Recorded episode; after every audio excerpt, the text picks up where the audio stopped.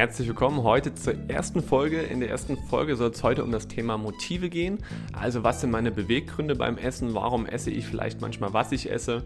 Und was sind auch die Einflussfaktoren von meinem Umfeld auf mich selber bei Entscheidungen über meine eigene Ernährung? Das Ganze möchte ich gerne mit einer kleinen Geschichte einleiten. Die Geschichte habe ich aus meinem aktuellen Buch von ähm, Volker Pudel. Da geht es um die Ernährungspsychologie. Das ist eine Einführung. Und ich wünsche jetzt viel Spaß mit der kurzen Geschichte. Und danach hören wir uns zu dem ganzen Thema Motive. Viel Spaß!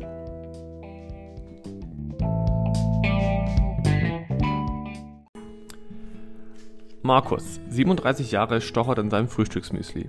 Er trinkt einen großen Schluck Milch und verzieht dabei sein Gesicht. Oh, wo ist denn mein Ei? fragt er seine Frau, die gerade eine Süßstofftablette in den Tee fallen lässt, um dann in ihr Knäckebrot mit Magerquark zu beißen. Fällt heute aus, denk an den Cholesterin. Schweigend schlingt er sein Müsli hinunter, schaut auf die Uhr und sagt, oh, ich komme zu spät, tschüss bis heute Abend, was gibt's denn da zu essen?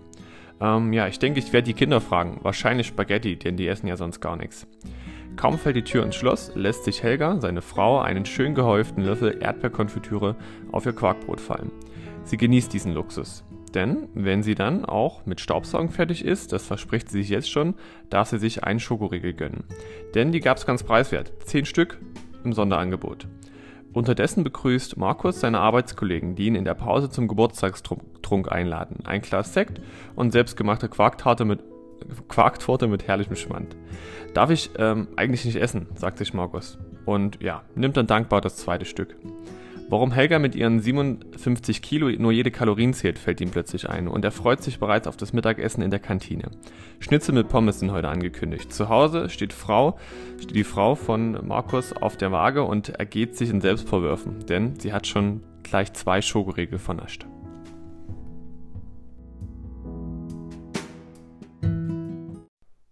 Ja, das zur Kurzgeschichte. Und wir gehen jetzt einmal diese komplette Kurzgeschichte ein bisschen durch. Bevor wir das machen, schauen wir uns an, was Motive eigentlich sind, wo sie ein bisschen herkommen und wie man vielleicht auch seine Motive beeinflussen kann. Generell ein Motiv ist ein Beweggrund, das heißt, es ist der Grund, warum unser Gehirn Dinge macht und eben ja, Dinge auch dann begründet, warum er sie macht. Also nochmal rechtfertigt sagt, ja, das war gut oder das war schlecht. Und Motive, es gibt verschiedene Grundmotive, die unser Gehirn versucht immer zu erfüllen. Und man kann grob sagen, also das, was ich jetzt gleich sage, diese drei Motive, ähm, die finden oder sind niemals in so krasser Form, wie das Wort am Anfang vielleicht klingt. Die sind immer in leichter, abgewandelter Form, weil jeder hat irgendwo eine andere, ich sag mal, Neigung zu Motiven, weil jeder hat andere Erfahrungen im Leben gesammelt und dementsprechend hat auch jeder andere Beweggründe, warum er Dinge macht. Der eine zum Beispiel, der geht Fahrrad fahren, um gesund fit zu bleiben, ähm, weil er einfach ja das gelernt hat, okay, ein bisschen bewegen, Fahrrad fahren, dann nehme ich ab. Das heißt, sein Motiv ist da vielleicht eher einfach nur gesund bleiben. Der andere war vielleicht von Anfang an immer sportlich, hat ähm, ja vielleicht selber schon viel Sport gemacht und hat, ist er vielleicht auch im Radsportverein oder was auch immer. Und der fährt Fahrrad, um seine Leistung zu steigern. Das heißt, der geht auch über bestimmte Punkte hinaus, wo die Gesundheit vielleicht nicht mehr im Vordergrund steht. Das heißt, der trainiert sechs, sieben Mal die Woche drei Stunden am Stück oder was auch ja, andere Profi-Radlersportler Profi-Radsportler auch im Schnitt machen. Und da geht dann halt so quasi die Motive auseinander. Der andere macht es mehr in die Leistung, der andere macht es mehr für seine Gesundheit. Und das erste Motiv was ich jetzt kurz erklären wäre, wäre auch das Motiv der Leistung. Das heißt, jeder hat irgendwo einen Beweggrund, erfolgreich zu sein oder einen bestimmten Wettkampf zu gewinnen. Das klingt jetzt wieder extrem. Heißt nur, im Alltag haben wir alle ja so kleine Wettkämpfe. Der erste Wettkampf ist vielleicht schon früh mit sich selber, mit dem Aufstehen. Das heißt, man hat das Motiv, okay, ich will jetzt hier aufstehen, damit ich meinen Job machen kann, damit ich Geld reinkriege, damit ich meine Miete bezahlen kann. Auch das ist eine gewisse Leistung, die unser Gehirn ähm, ja, erbringen will.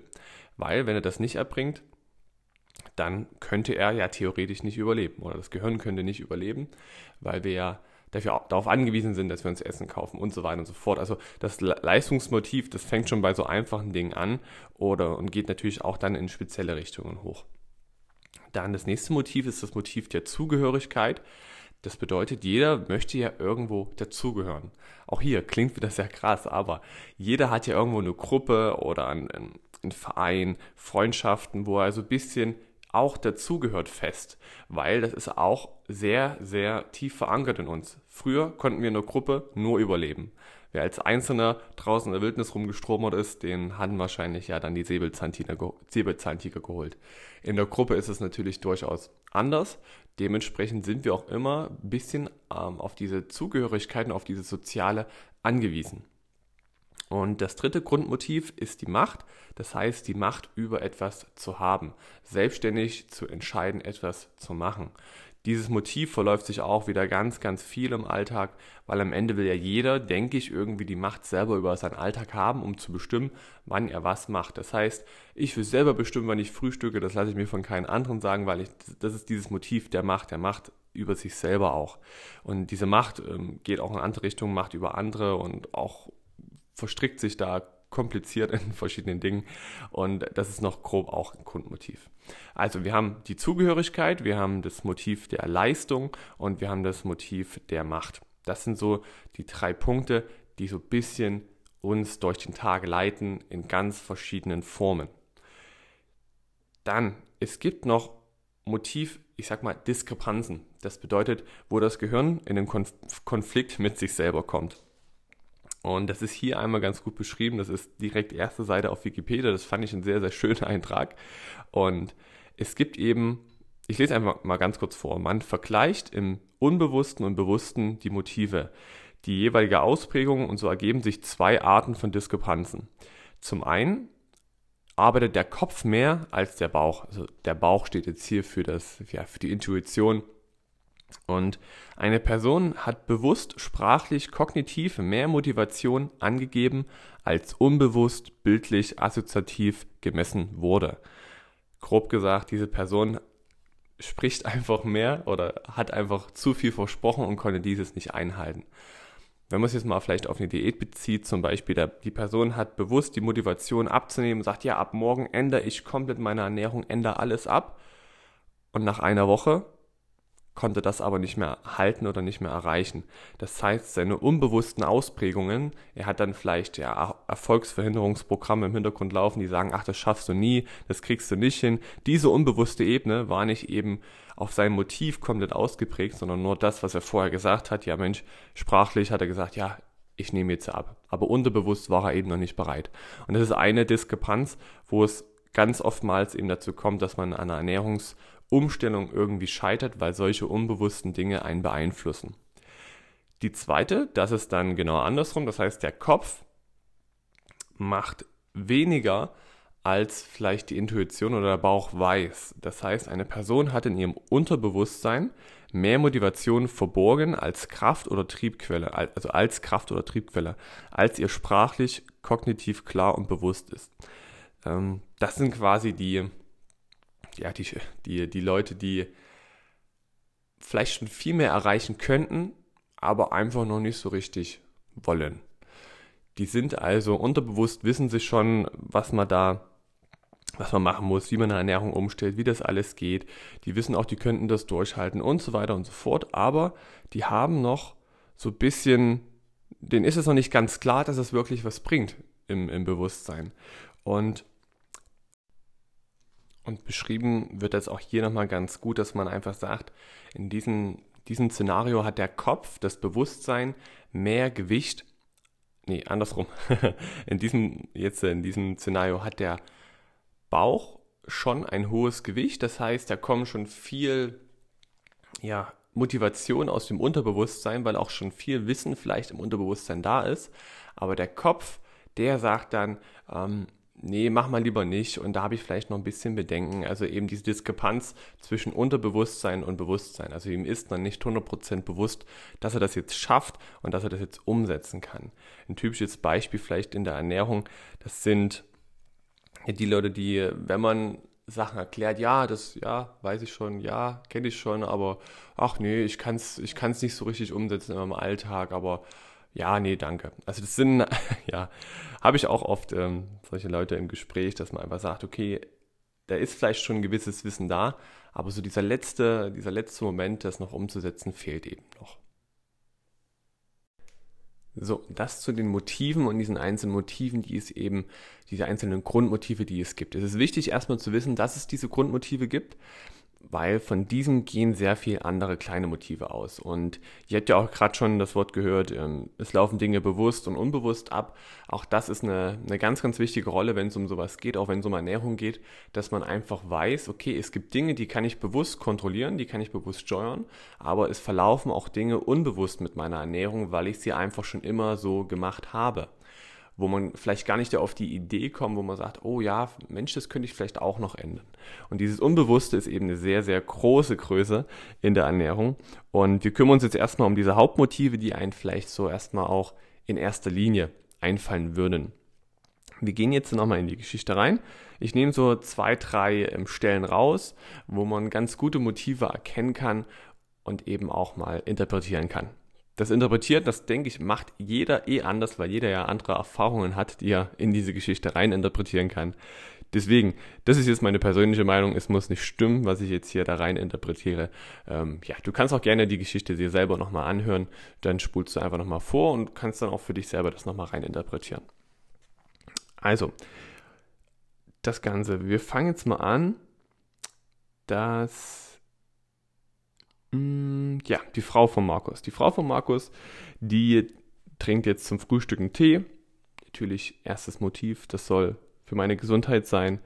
Süßstoff, Süßstofftablette, okay, sie verzichtet auf Zucker und sie isst ein Knäckebrot mit Magerquark, was natürlich eine sehr an sich jetzt klar aus meiner Meinung nicht das optimale Frühstück ist, aber natürlich in erster Linie erstmal nach einem schon gesunden Frühstück auf jeden Fall aussieht. Das heißt, sie beschäftigt sich schon ein bisschen damit.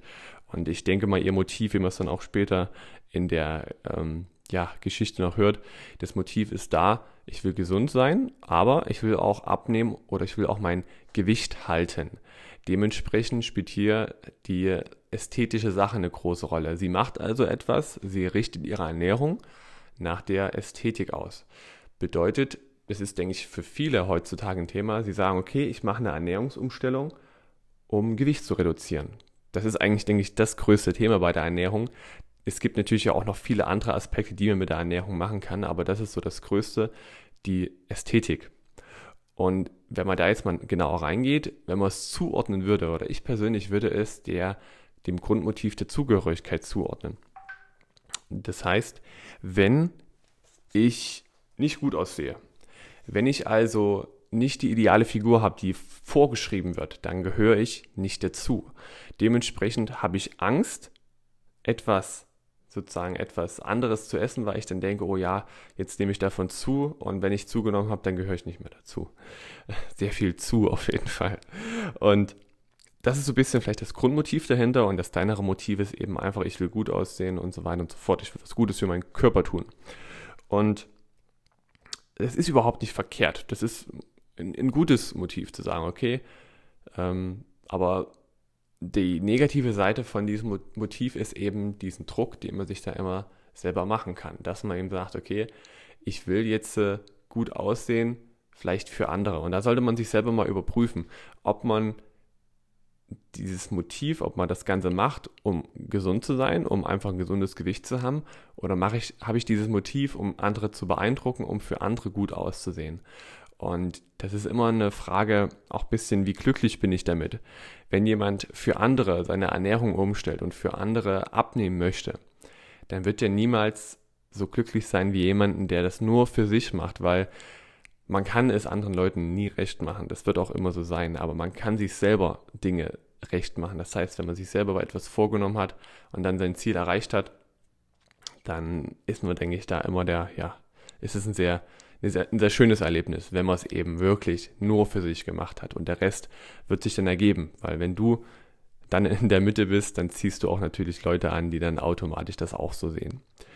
Und das nächste ist eben, wenn man jetzt sagt, okay, der Mann ist jetzt aus dem Haus und da gab es jetzt, jetzt den Spruch, okay, sobald er aus dem Haus raus ist, haut sie sich einen gehäuften Löffel Erdbeerkonfitüre auf ihr Knäckebrot mit Magerquark. Das bedeutet, der soziale Druck, auch vielleicht der Druck ihrem Mann gegenüber, für ihren Mann gut auszusehen, der ist jetzt plötzlich wieder ein bisschen weg und sie sagt, oh ja, Mensch, jetzt möchte ich mir mal diesen Luxus gönnen und mir die Erdbeerkonfitüre draufhauen. Genießen ist auch ein Motiv, das heißt, ich will mir mal was Gutes, ich will mir mal was Gutes gönnen, ist natürlich auch ein Motiv. Und das beschreibt ganz, ganz gut, was ich gerade erzählt habe, dieser, diese Zugehörigkeit. Der Mann ist weg und plötzlich, bam, kommt das Motiv, ja, jetzt kann ich mir was genießen, jetzt guckt da gerade keiner, jetzt kann ich was für mich tun. Und somit hat der, der Kopf sich schon wieder direkt ausgetrickst im selben Moment und ja, der, der Kopf war erstmal fest überzeugt, dass es schafft, aber allein schon zehn Minuten später hat das Unterbewusstsein schon gar nicht mehr mitgemacht und dann hat man zum Erdbeer, zur Erdbeerkonfitüre gegriffen. Auch hier, es ist nicht schlimm, wenn man ab und zu mal Erdbeerkonfitüre isst. Auch hier, das ist jetzt nur eine Motivsache, die ich versuche zu erklären. Das ist noch nicht groß ernährungswissenschaftlich irgendwie betrachtet. Des Weiteren möchte ich nochmal ganz kurz bei der Helga bleiben, ähm, welchen, welches Motiv sie vielleicht auch noch hat und was in der Geschichte auch noch vorkommt.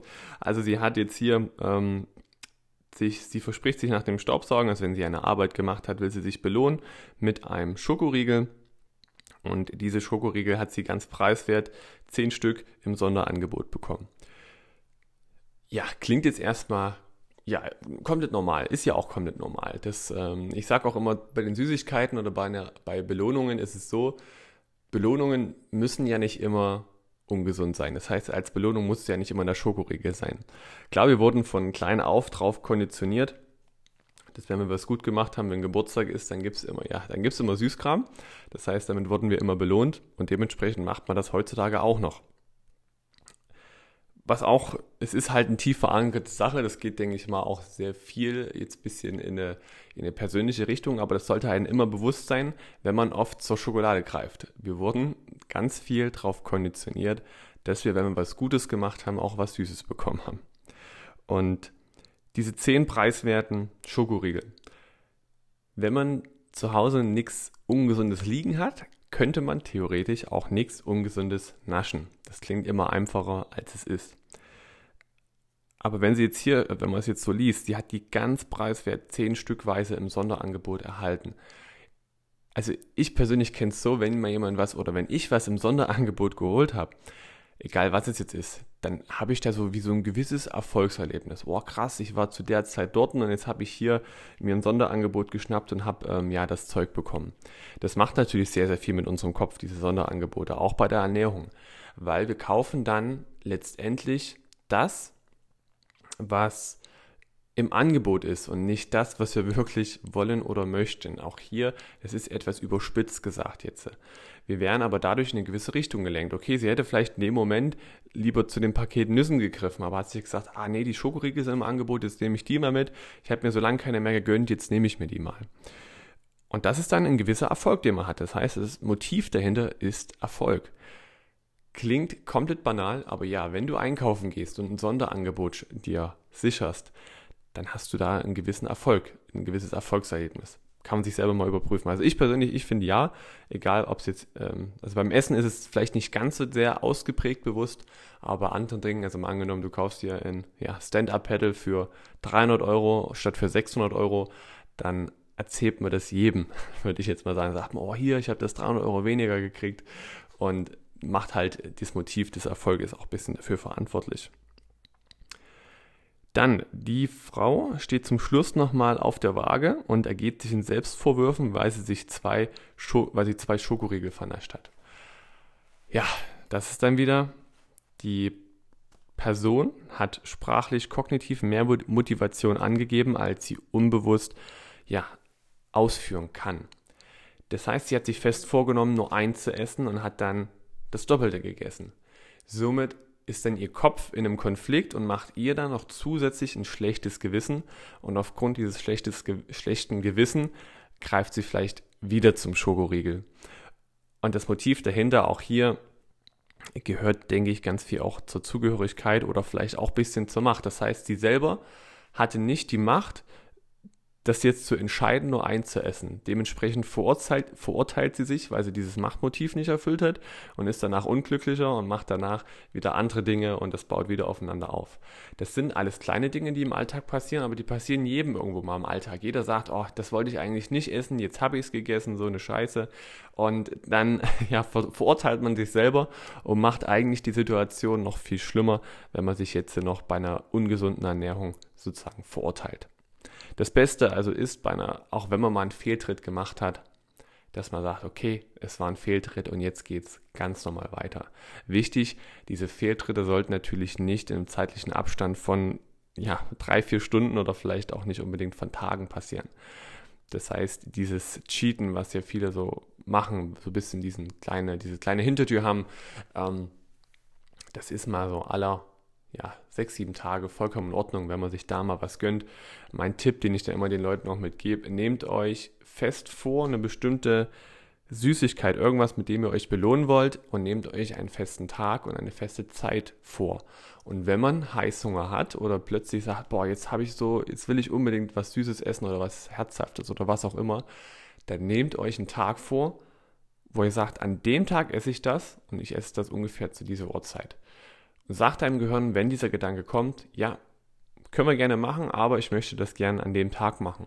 Und wenn dann der Tag erlangt ist und du das dann vielleicht isst, dann merkst du vielleicht, dass dein Drang gar nicht mehr so krass nach diesem Lebensmittel ist oder an dem Tag vielleicht sogar gar keinen Hunger auf dieses Lebensmittel hast. Also gib dem Gehirn eine Hintertür und sag, okay, wir essen das nicht jetzt, wir essen das an einem späteren Zeitpunkt. Den späteren Zeitpunkt legst du dann natürlich selber fest. So, das kurz zu Helga und ihren Motiven. Jetzt gehen wir noch ganz kurz auf den Markus. Der war ja bei seinen Arbeitskollegen auf Arbeit und da gab es Glas Sekt, selbstgemachte Käsekuchen und natürlich dann mit Fettsahne noch mit drauf.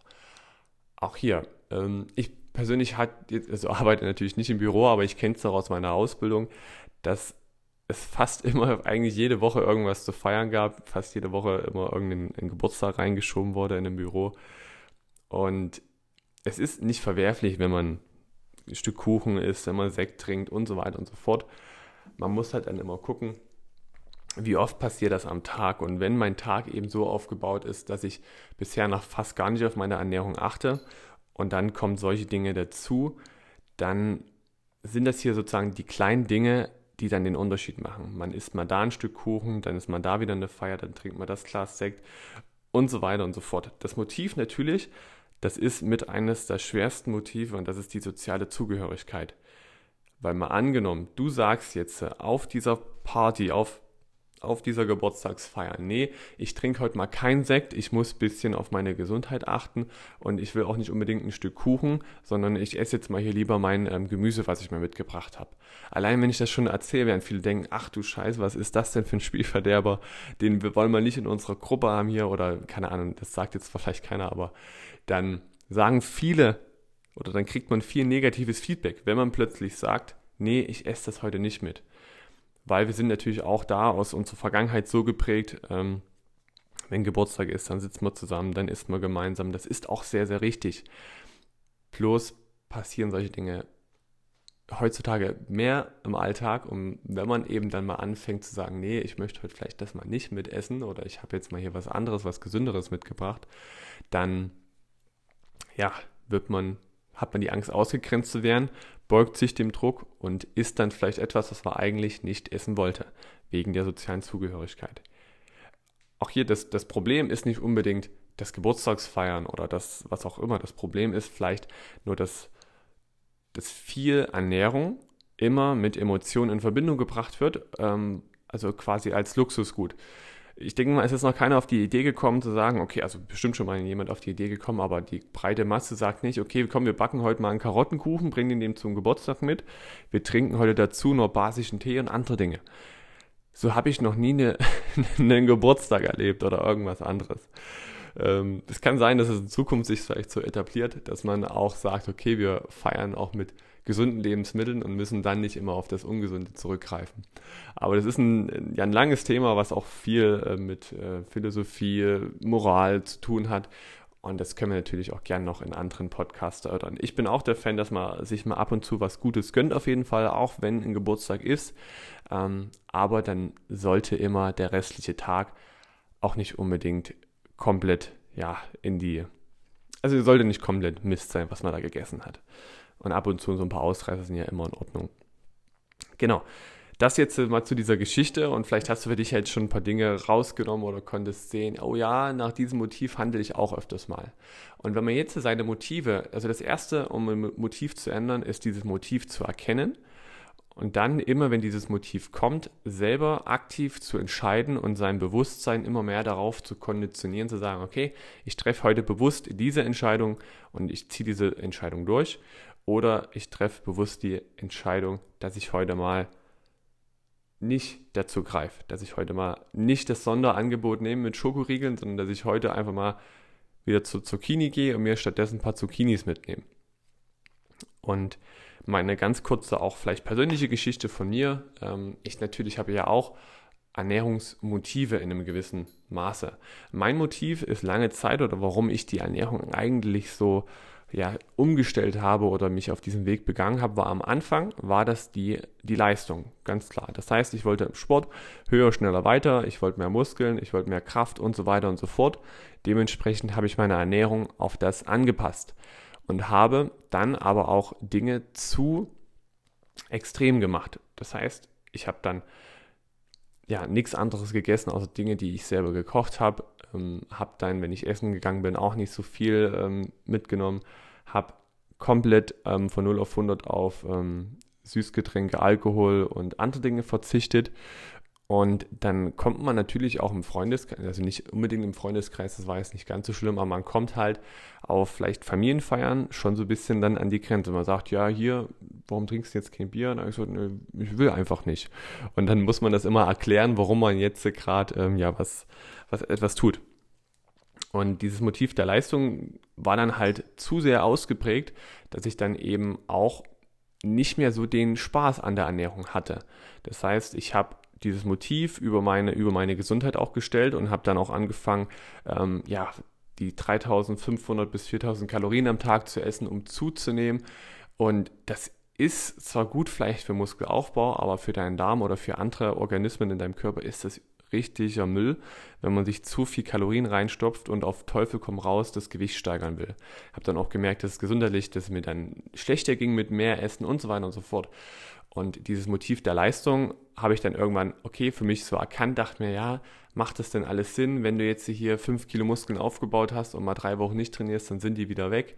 Und habe dann einfach für mich entschieden, okay, ähm, mein Motiv soll nicht mehr die Leistung sein, ähm, weil das bringt einen, also macht einen auf lange Sicht, macht einen das nicht glücklich, weil es wird die Leistung, es wird immer jemand, äh, es wird immer jemand geben, der besser ist und es wird immer sein, dass die Leistungskurve aus natürlichem Grund, weil wir eben älter werden, die Leistungskurve immer etwas nach unten geht. Und dann versucht man immer wieder zurück auf seine Leistung zu kommen und sich noch mehr zu steigern und noch mehr zu optimieren. Und dann hat man einfach mal nicht mehr so den, den Spaß am Leben.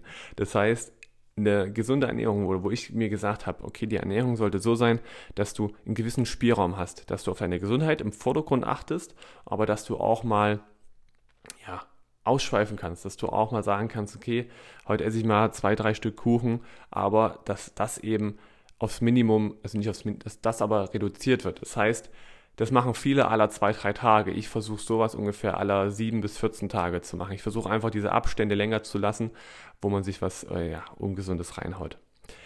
Das nochmal ganz kurz zu meiner persönlichen Erfahrung. Ja, das war jetzt erstmal die erste Folge zum Thema Motive. Ich hoffe, dir hat es ähm, gefallen. Also wenn du das jetzt noch hörst, dann denke ich, war es ganz, ganz spannend. Ja, und die nächste Folge habe ich mir auch schon ein bisschen einfallen lassen, aber ihr könnt mir natürlich auch Vorschläge schicken. Ihr könnt mir auch ähm, Interviewpartner Vorschläge schicken. Leute, die ich vielleicht mal anschreiben soll, wo, wo er vielleicht sagt, oh Mensch, den seine Meinung möchte ich mal über Ernährung hören. Und ich natürlich suche auch aktuell noch persönlich ein bisschen nach ein paar Partnern, mit denen ich hier im Podcast reden kann. Weil immer mit sich selber reden ist natürlich auch nicht so, nicht so spannend.